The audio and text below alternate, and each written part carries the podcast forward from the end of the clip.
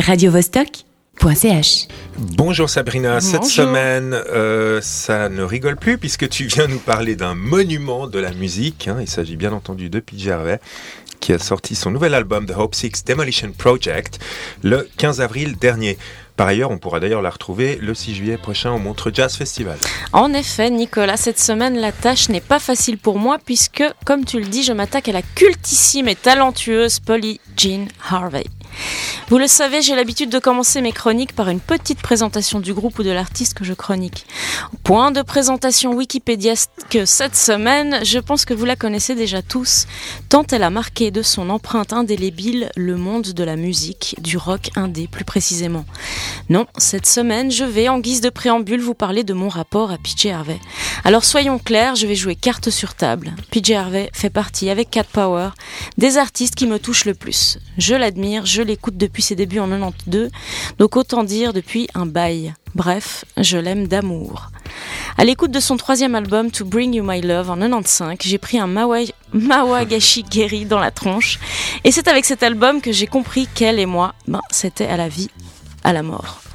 Encore aujourd'hui, les titres Come on Billy, The Dancer, Down by the Water, Send His Love to Me hantent mes playlists. Ces titres n'ont pas pris une ride et ils me remuent toujours autant. Je pourrais vous parler de chaque album parce que chaque album contient son lot de perles. PJ Harvey, c'est aussi The Sky Lit Up, Perfect Day Elise, Angeline, A Place Called Home, Good Fortune, This Is Love, Who the Fuck, White Chalk, The Devil, Black Hearted Love, The Glorious Land. Liste non exhaustive, bien entendu.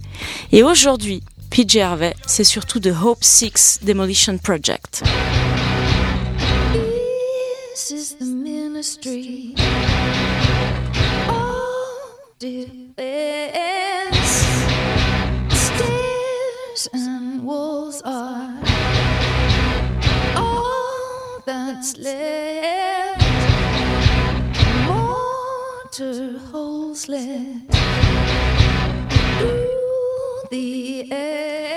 Comme j'ai commencé à vous raconter ma vie, je vais continuer. Il y a un an, j'ai fait l'acquisition de 8 pages cartonnées au format A4. Il s'agit de la reproduction de certains des textes de l'album qui nous occupe. J'ai donc depuis une année sur mon mur ces 8 pages de paroles raturées et annotées de la blanche main de Polly. Alors ce vulgaire étalage de ma vie, c'est juste pour vous, que, que vous compreniez bien à quel point j'avais hâte de découvrir cet album. J'ai quand même les paroles sous le nez depuis 14 mois. Tu nous tues avec ça, hein. tu... ce suspense nous tue. Alors cet album en fait, Ben, cet album, c'est 11 titres déjà. Cet album, c'est une collaboration avec le reporter Seamus Murphy. Il a filmé, photographié leurs nombreux voyages, Kosovo, Afghanistan et Washington aussi. De tout ça, il en ressort un bouquin, The Hollow of the Hand, sorti en octobre dernier, et bien sûr cet album. Son compère de toujours, le musicien John Parrish, et le producteur Mark Ellis sont encore de la partie, et ce pour mon plus grand bonheur. Cet album est dans la continuité du précédent, Let England Shake, dans lequel PJ se voulait le troubadour d'une époque quelque peu tourmentée, et où elle s'interrogeait déjà avec Parrish sur le titre de Words That Make It Murder, What if I take my problems to the United Nations? Si l'esprit est le même, nous sommes ici un cran au-dessus. Elle va effectivement plus loin dans la réflexion. Cet album s'inscrit dans un projet à la fois engagé et artistique. On entre donc dans cet opus avec l'entraînant et presque pop Community of Hope. Commencer par l'espoir, moi je trouve ça pas si mal. Puis si on avait quelques doutes sur la direction qu'allait prendre cet album, on est rassuré avec l'arrivée de The Ministry of Defense. Riff qui martèle le morceau, chœur efficace, c'est chanté à la façon d'un hymne, saxo venimeux derrière. Rappelons au passage que le saxophone est le premier instrument de notre charmante amie. Puis c'est au tour de A Line of Sand. PJ monte dans les aigus, dans le très aigu parfois. Les cuivres sont à nouveau de la partie et autant vous le dire tout de suite, ils seront présents dans la quasi-totalité de l'album. Par touches discrètes et subtiles parfois, d'autres fois de manière plus appuyée comme dans le titre Chain of Keys.